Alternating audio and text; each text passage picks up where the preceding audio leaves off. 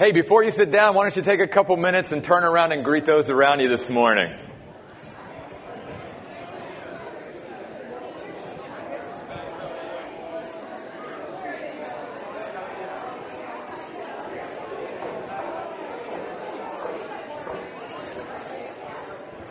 Because there is no E sharp, right? I was reading it as an E, but it should have been E F. My bad.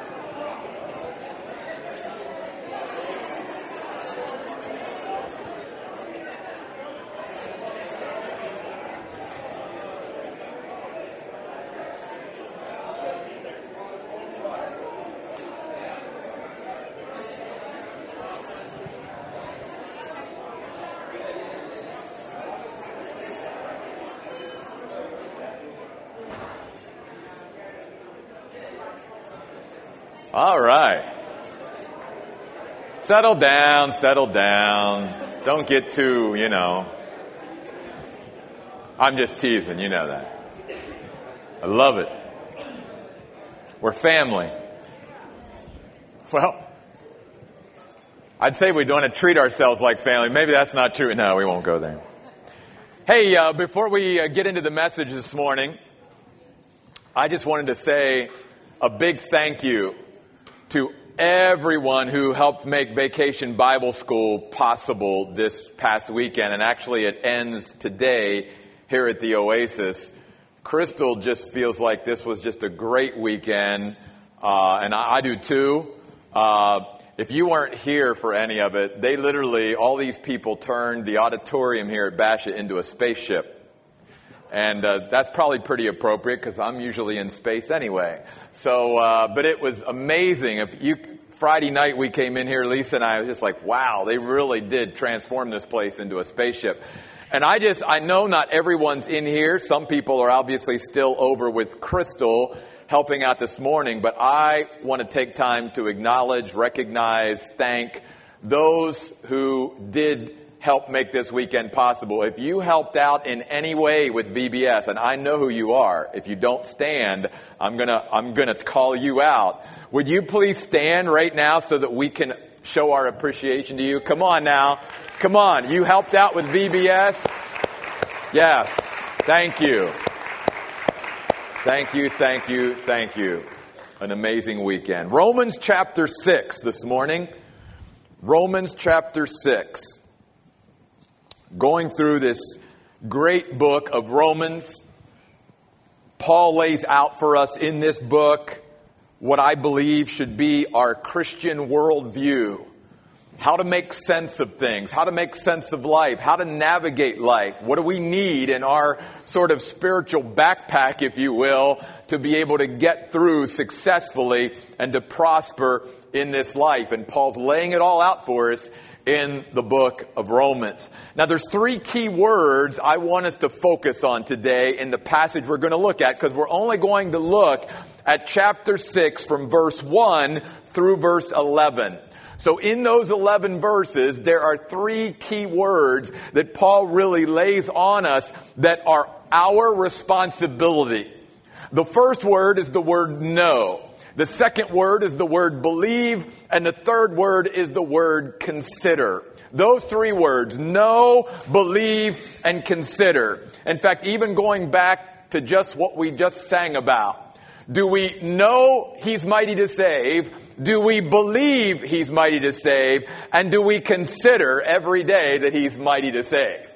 See, this is where Paul's coming from. He's saying, as a Christian, in order to navigate life, I've got to know certain things, I've got to believe certain things, and I've got to continually consider certain things. Notice in these first 11 verses that Paul uses the word know three times in just 11 verses. In verse 3, he's sort of chiding them for not knowing, if you will, but it's the same word in the Greek language. In verse 6, he starts out that verse with, we know. And then in verse 9, he says, we know. A very important word. What do we know?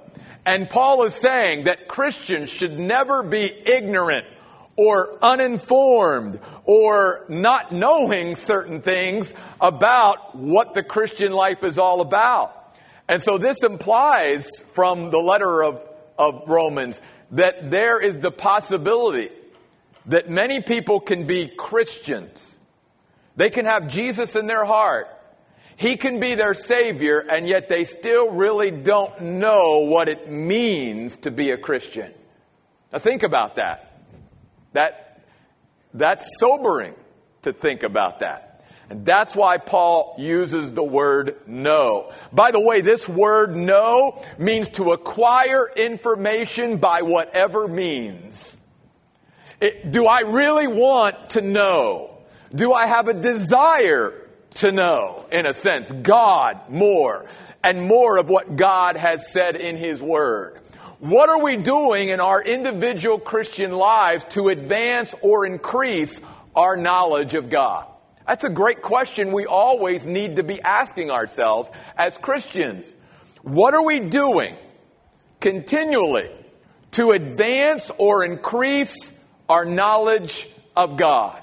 Paul said to the Philippians in Philippians chapter 3 verse 10, my aim, my goal in life is to know Him same word he's using here in Romans chapter 6.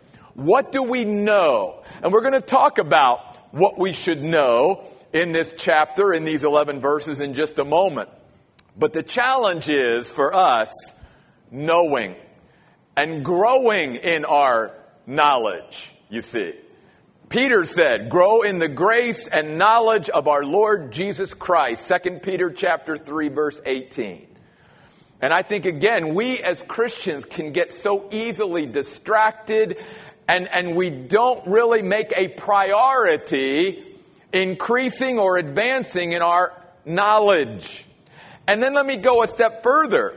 Making sure that the knowledge that we are increasing and accumulating is accurate, it's true, it's right, it's correct. Because if we are accumulating knowledge that is false, if, if we're accumulating, you know, knowledge that's not true, then it's not going to benefit us at all. In fact, it's going to upset our Christian life and our walk with God. So again, I want to direct your attention to this word three times. Verse 3, verse 6, and verse 9, the word know. And I want that word to sort of sit with us, not just today, but in the days and weeks ahead, to be reminded of how am I increasing or advancing my knowledge? And do I even have a desire to know more of God?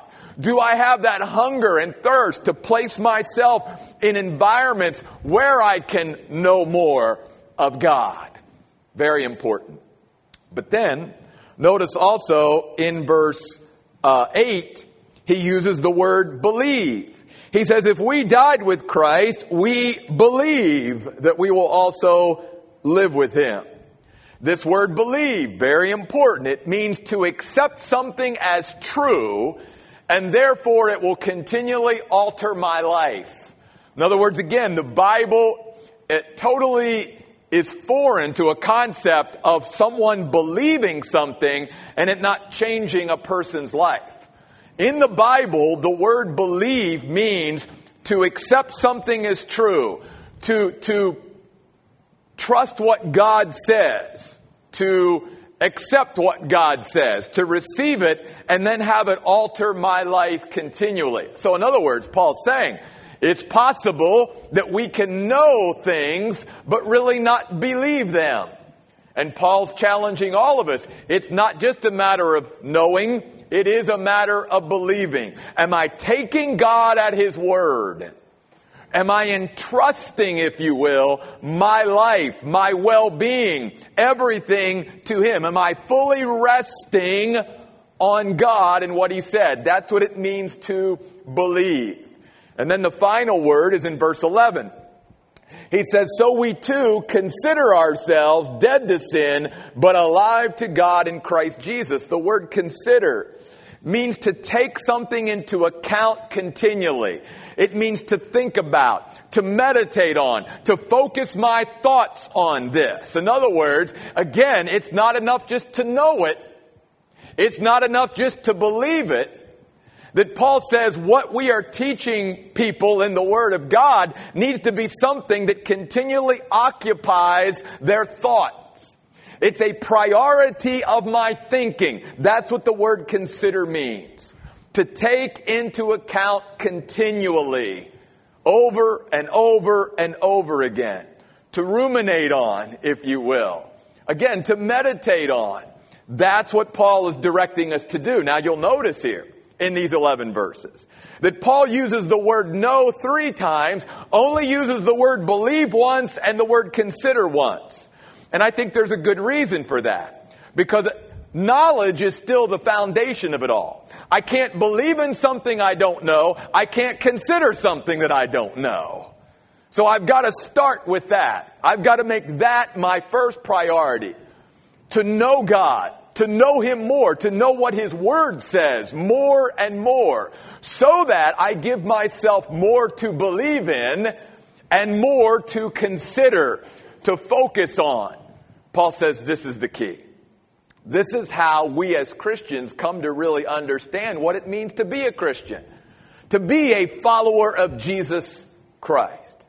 So, with those three words now before us, those three words that I think God wants us to continually consider, if you will, know, believe, and consider, let's now look at a couple of the things Paul is talking to us to know, to believe, and to consider in these first 11 verses of Romans chapter 6.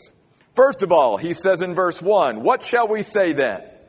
Are we to remain in sin that grace may increase? Paul says, verse 2, absolutely not. Unthinkable. A thousand times no, Paul says. That should never be the case. So the first thing that Paul's laying out for us in this chapter, that he wants us to know, that he wants us to believe, that he wants us to continually consider is a proper understanding of God's grace. See, Paul is saying to the Romans and to anyone who will listen that down through history, many Christians have never really had a proper understanding of grace. Because when you teach grace, as you should from the Word of God, this actually is going to be a question that should come up if you're teaching the Bible right. Because it's going to sound to many people who hear it when you're teaching on grace that you're saying, well, you know, we need to focus on grace. Yeah, that's exactly what we need to focus on to live the Christian life. You mean I don't focus on a set of rules? It's no longer this big long list of do's and don'ts. You mean I don't have a law now to somehow focus on? And when people hear that, especially based upon the spiritual background that they come from, they think that when a person then teaches on grace as we should, that somehow what that translates to them is that means I can live however I want to live. No rules. No. They don't have a proper understanding of grace, Paul is saying here. Because if you go back up to the very last verse of chapter 5, as he, because again, remember, even though there are chapter divisions and verses in our English Bible, there's no such division in the original Bible, if you will. It all flows together. And sometimes chapter divisions are good just to organize things. Other times they sort of do the flow of what's being said in the Bible a disservice because people sort of just stop at a chapter beginning. But notice in chapter 5 verse 21, Paul is talking to us about grace reigning in our life. God has provided for us His grace because through Adam, as we learned about last week, sin entered the world, death reigned, sin reigned. Oh, but God gave us something greater, His grace. And notice what Paul says in verse 21 that God's grace, if I have a proper understanding of it, will equal three things. It will equal righteousness. It will equal eternal life. It will equal Jesus Christ, our Lord. In other words, what Paul's saying is, if I truly have a proper understanding of grace, then I understand God's grace far from giving me just license to live how I want to, actually will lead me to a life of greater righteousness, of doing what's right in God's eyes all the time. And if I truly understand God's grace, it will lead to eternal life. And again, remember, eternal life is not primarily a quantity of life, it is a quality of life, if you will. And then he talks about it leading or equaling Jesus Christ our Lord. In other words, Paul is saying, when we understand God's grace, it's going to get me closer to Jesus, not further away. It's going to make me become more like Jesus, not the opposite. So Paul here is saying, do you know, do you have a knowledge of a proper understanding of grace in our lives? And then do we believe it? Do we believe that God's provision, this power that He gives us, truly can bring about righteousness and eternal life and, and a close fellowship and relationship with Jesus Christ? And then do I even consider it all the time? Am I focused on His grace? Because, see, again, many people think that I'll become a better person, I'll grow as a Christian whenever I focus on the set of rules that's either been passed down to me or I've made up myself or the laws and all that. That's how I become a better person. The Bible teaches just the opposite. That won't do anything but actually make you a more creative sinner.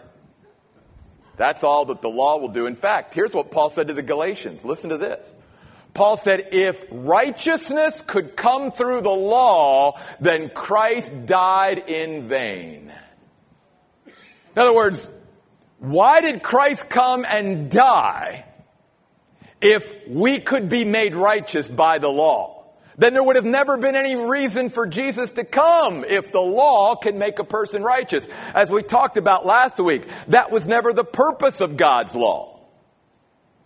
Nothing wrong with God's law, but God gave His law as an x-ray, as we talked about last week. It shows me what, what's there, what's really there, what needs to be changed, what needs to be corrected. But it doesn't give me any more than an x-ray gives a surgeon. It doesn't give me anything to deal with it. It just points it out. God's grace is the provision of God that helps me to overcome, to see victory, to, to rise above things and all that. That's God's grace.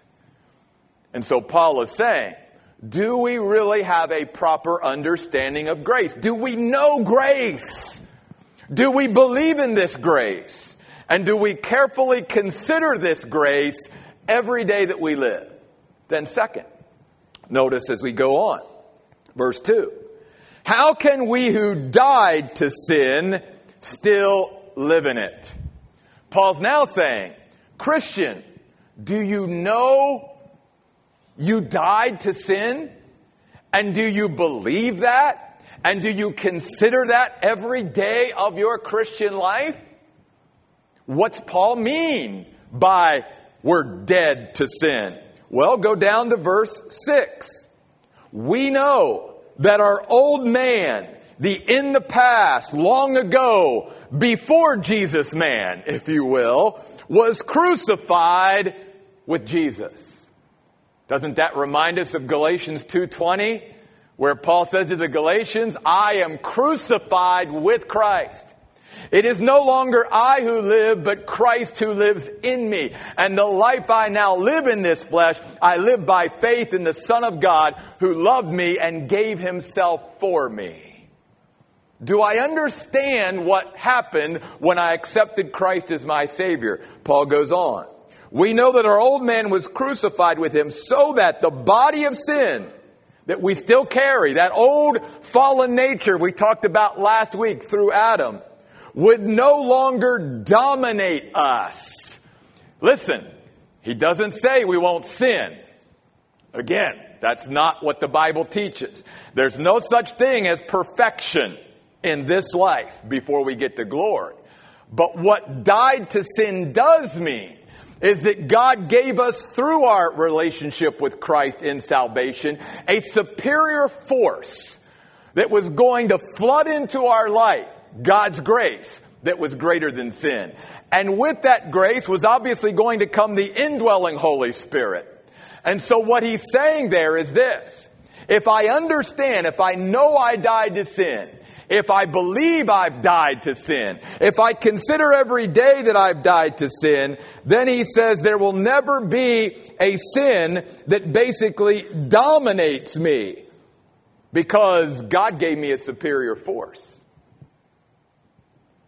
Think of it as light destroys darkness. It's not that there's not darkness, but light is greater than darkness, so that wherever there's darkness, you flip on a light, the light wins. God is saying here, Christian, I know you still have your old fallen nature. And I know you're going to sin every once in a while. You're not going to be perfect yet. But being freed and dying to sin means that there should never be a point in a Christian life where I'm dominated by sin, where I'm dominated by anything other than God Himself. He alone should be my master, not anyone or anything else. Notice he goes on to say, so that we would no longer be enslaved to sin, in bondage, subordinate to. For someone who has died has been freed from sin. You and I, Christian, are delivered and loosed from the power of sin. Is sin still present? We're going to talk about that in a couple weeks. Absolutely. Sin, the principle of sin is still present in us because we have these bodies that eventually we got to lay down. But Paul says to the Romans and to us, do you know you have a superior force in your life so that if you sin, it's because you choose to, not because you have to? Because there's a greater force. A greater force. And do you believe that? And then do you consider it over and over and over again? Paul said that's the only way we can truly live the life that God wants us to live. Notice again the word freed. We talk about that. We sing about the fact that we are free. But Paul is saying here, do I know it? Do I believe it? And do I consider it? And then Paul goes from a proper knowledge of the grace of God to a proper knowledge of what it means to be dead to sin Oh, by the way, I even forgot this verse. Look at verse 11. So we too consider ourselves what? Dead to sin, but alive to God in Christ Jesus. By the way, that word dead there means to be separated forever. Forever. God said, once a person accepts Christ as their Savior, we are separated forever from the penalty of sin, from the dominating power of sin, and one day from the very presence of sin. That's what Paul's teaching here. Do I know that? Do I believe it? Do I consider it? And then Paul goes from a proper understanding of grace and what it means to be dead to sin to then teaching something else here. Verse 3. Do you not know that as many as were baptized into Christ Jesus were baptized into his death. Do you know what it means to be baptized into Jesus? Again, let's be re- mindful of what the word baptism means. It means to be placed into a new environment that yields a permanent change. That's what baptism is to be placed in a new environment that yields a permanent change. That's why I've told you before. The Greeks would use the term baptize when they pickled something. Because they would take, for instance, a cucumber and they would immerse it in this liquid. And that cucumber would be baptized in that liquid, and therefore it was forever changed. So Paul is saying to Christians, again, do you know what it means to be a Christian? Do you know that you have been baptized into Jesus? Notice what Paul goes on to say about this. He says in verse 4, therefore, we have been buried with him through baptism into death, in order that just as Christ was raised from the dead through the glory of the Father, so we too may live a new life. By the way, the word new here, Paul could have chosen two Greek words. He could have chosen one that speaks about newness as far as regards to time goes, but he didn't choose that one. He chose the word that speaks about a new quality of something. Paul's saying, you realize that the whole reason you and I were baptized into Jesus is so we could experience a new, higher quality of life. The abundant life that Jesus said, I've come to give. For notice what he says in verse 5 For if we have become united with him, the word united means to be inseparably linked. Do you know that, Christian? Do you believe that? Do you consider that every day? That you, as a believer in Jesus Christ, are inseparably linked to Jesus? Notice he says, if we become united with him in the likeness of his death, we will certainly also be united, inseparably linked in the likeness of his resurrection. By the way, I know I'm losing my voice. Don't pay attention. We know that our old man was crucified with him so that the body of sin would no longer dominate us. If we died, verse 8, with Christ, we believe that we will also live with him. The word with means to be linked in union, literally entwined with Jesus. Do you know that? Truth? Do you believe that truth? Do you consider that truth and ponder it and think about it and meditate on it? And here's why this is important. Let me ask you this question How would your life, I'm not even going to say Christian life, that's assumed here. I don't mean I'm assuming everybody's a Christian, but for the sake of what we're talking about here. How would your life look differently if you knew from the moment that you got up this morning till the moment you actually went to bed and even in those sleeping hours that Jesus Christ was right there with you by your side every second of the day? That physically he was present. Thank you, sir. Thank you. How would that change the way you live or even look at life or navigate life and deal with things? If you knew Jesus Christ was right there beside of you every step of the way. I would dare say, if we're honest, that most of us would say, yeah, you know what? I'd look at that differently. I would have handled that differently because he's right there. There's something empowering about knowing that everywhere I walk, even as I came into the auditorium today, if I walked in with Jesus by my side, I might have even looked different as I walked in. But see, here's what Paul's saying He is by your side. You, are inseparably linked to Jesus. You can no more somehow, you know, leave him behind as a Christian then all of a sudden he's not able somehow to sustain the universe. It can't be done. That's why Jesus said, I'll never leave you nor forsake you. I'm always with you. That's why, can I say, that's why Jesus got so upset at the disciples that when they were, he was literally even physically in the boat with them, going across the Sea of Galilee when the storm came up and he was still sleeping, they were freaking out. Don't you care, Jesus? We're going to die. And Jesus is like, little faith. I'm even here with you and you're still freaking out. What are you going to be like when I go back to my Father?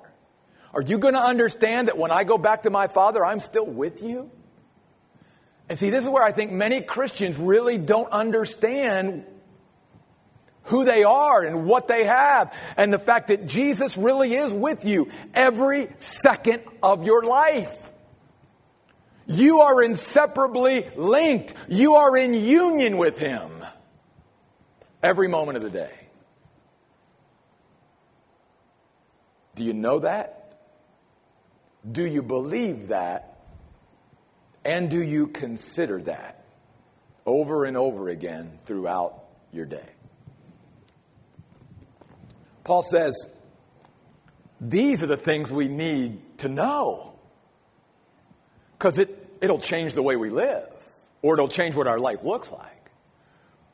These are the things we need to believe for the same reason. And these are the things we need to continually consider. Because it's going to change the whole trajectory and destiny of our earthly life.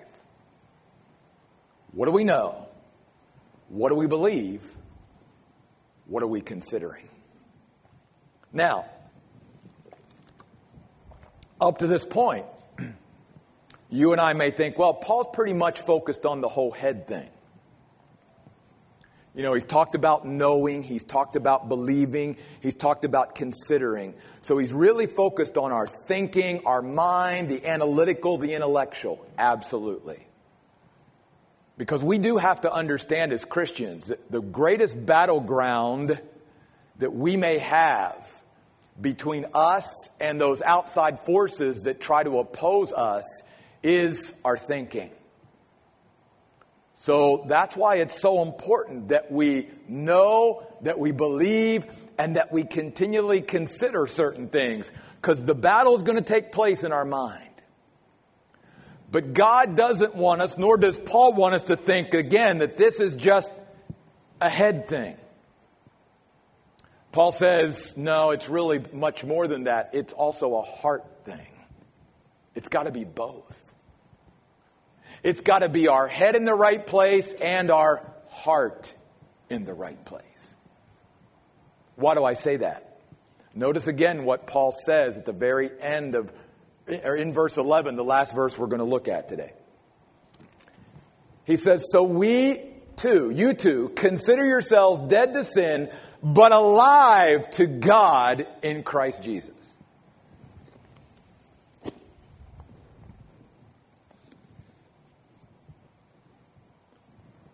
The word alive is the heart word of this whole passage.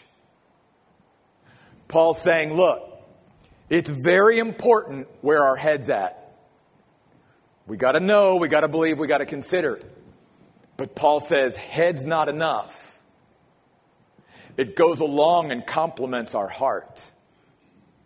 And we've got to understand the importance of our heart being where it needs to be with God. See, this word alive means to be full of life in Him. In a sense, it's a way that Paul was trying to describe God reigning in our hearts. Because he's talked about through Adam, death is reigning and sin is reigning, and then through Christ, grace is reigning and righteousness reigns, but, and we reign as we talked about last week. But now Paul says, but there's something else that needs to reign. And that is that God needs to reign in our lives. In fact, Paul is saying here, and then going to link it with what we're going to talk about continuing on in chapter 6 and in chapter 7. If my heart is with God, if I truly love God and He's the focus of my life,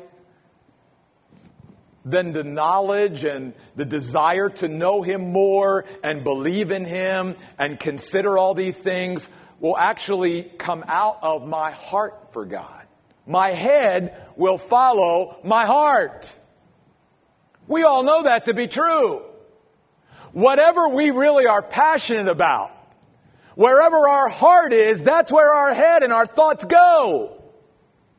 That's why Paul ends this passage with the thought of us being alive to God.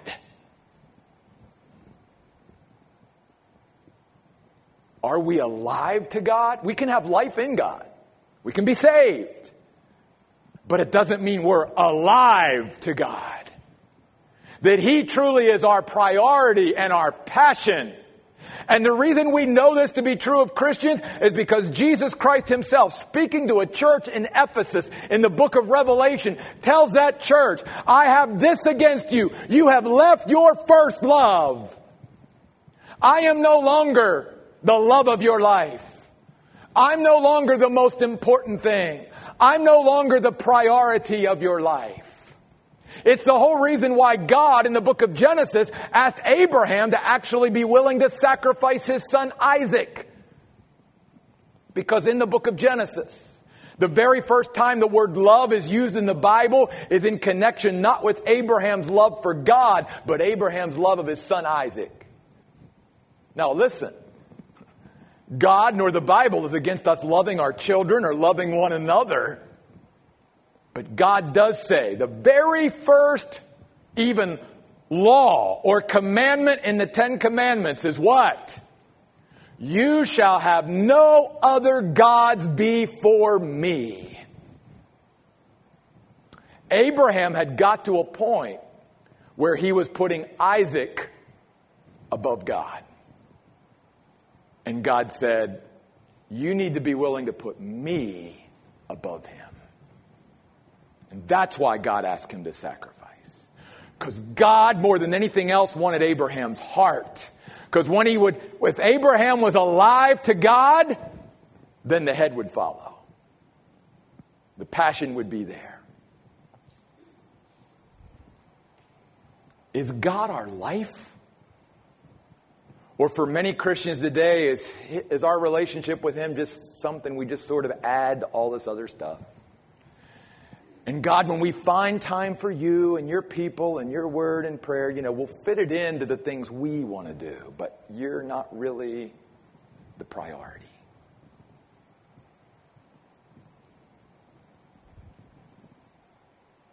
Paul said to the Philippians, For me to live is Christ, to die is gain.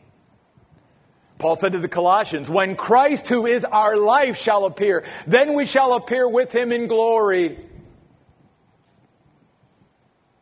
We can be spiritually alive in Christ, but not be alive to God. Because alive is what we're alive to. It's what really our thoughts and our head is focused on. It's what is our heartbeat. It's what is our passion. That's what it means to be alive to God. And notice, Paul in verse 11 says, This should be something we carefully consider continually. The greatest commandment Jesus ever gave on earth was this You shall love the Lord your God with all your heart, with all your soul, with all your might. That's the greatest. That's what it means to be alive to God. So Paul says to the Roman Christians, who have the power within them through Christ to change the world and to change their world. And now he says to those of us at the Oasis in Chandler, Arizona, who have the power to change this world and to change our world. Do you know? Do you believe? And do you consider? Do you know what grace is really about? Do you know what it means to be dead to sin? Do you know what it means to be baptized into Christ? You all may think, boy, Jeff, you're, you're awful passionate about this. Can I tell you that even just since we started the Oasis, this is how relevant this is.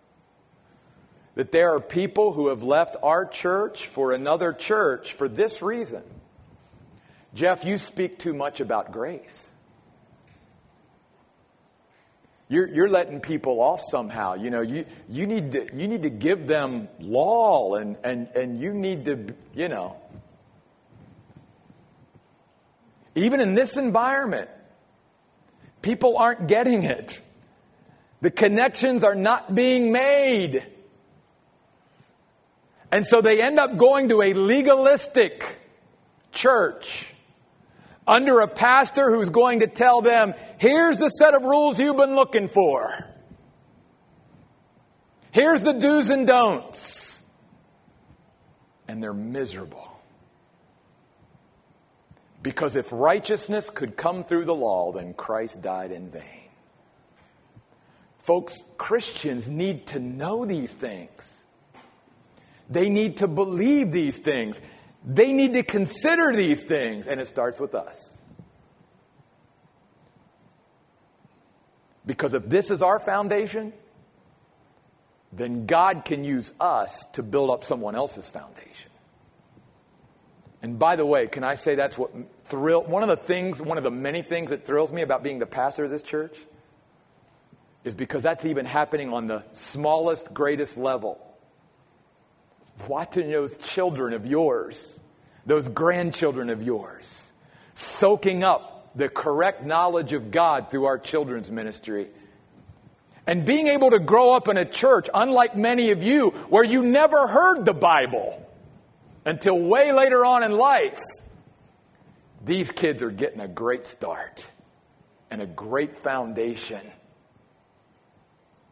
And God can use them to change the world. God can use you too. But it starts with what we know, what we believe, what we consider. We're going to sing this last song in just a moment. And this song that we're going to end with today is all about giving our all to Jesus, laying it all on the line. That's our stand. We are taking our stand and we're saying, God, everything I have is yours. Are you alive to God today? As we sing, let's make this song a song of, of commitment and dedication from us to God. And say, God, my heart's been somewhere else. And therefore, my head's been somewhere else. I'm giving you today, God, my heart, knowing that my head will follow. Let's pray. God, we thank you for giving us truth that we can stand on, and truth that we can take a stand on. And God, I pray today that we have heard the heart of you today in this passage of Scripture. Not my heart, not Paul's heart, but your heart. God, you are reaching into our life through your powerful word, and you are calling us to know, calling us to believe, calling us to consider. And you're calling us to be alive to you. God, we can have your life in us, but not be alive. Help us as a church to be alive not in some manufactured way, not in some made up way, but just the natural outpouring and flow of your Holy Spirit's life within us. And help us to do the same, Lord, as individual followers of you. These things we ask in Jesus' name. Amen. Let's stand and let's sing the stand.